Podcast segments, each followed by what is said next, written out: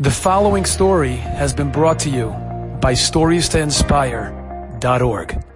A woman went to school with another girl. A girl, two girls went to school together, and one of the ladies went off the derech. But this girl never forgot her friend. And she would call her every couple weeks just to schmooze. She knew her friend went off the derech, but she just kept that connection warm.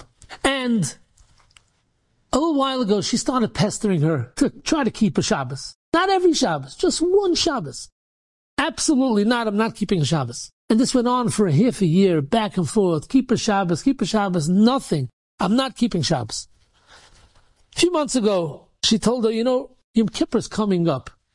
Maybe keep Yom Kippur. Not keep Yom Kippur. And she started calling her every day, begging her, begging her. What's the big deal? It's 24 hours. All you have to do is just stay in bed.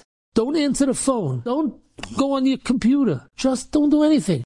You want to daven, you'll daven. You don't want to daven, you don't daven. Just commit not to be over on any surim for 24 hours.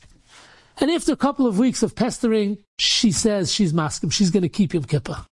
At 8.30 that morning, her phone rang. She didn't answer it.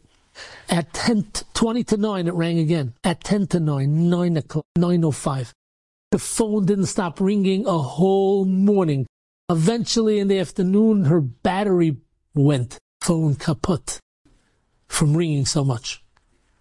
After Yom Kippur, she says, What was that? Such an emergency. Who was calling me all day? She plugged in her phone, and the phone came to life, and she called into her voicemail.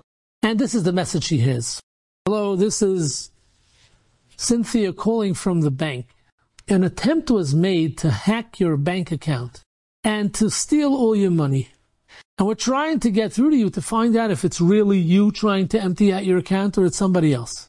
And if you don't call us within 15 minutes, we're going to freeze your account. And then it's going to take you a long time to get it unfrozen because you're going to have to come down to the bank. You're going to have to prove your identity. It's going to go through security until they unlock your account. You don't want to do that. Call us within 15 minutes.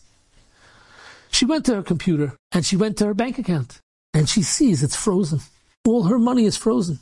She picked up the phone and she called this friend of hers and oi did she let her have it.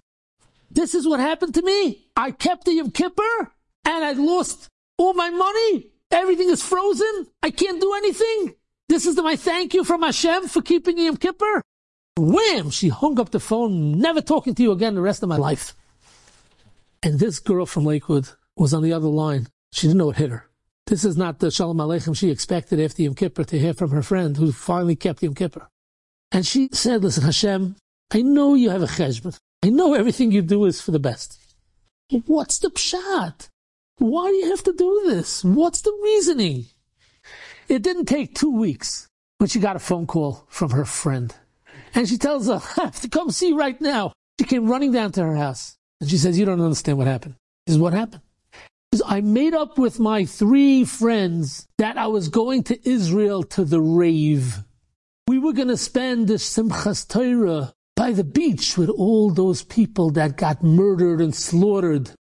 But then I came to buy the ticket and my account was frozen. I didn't have any money to buy the ticket.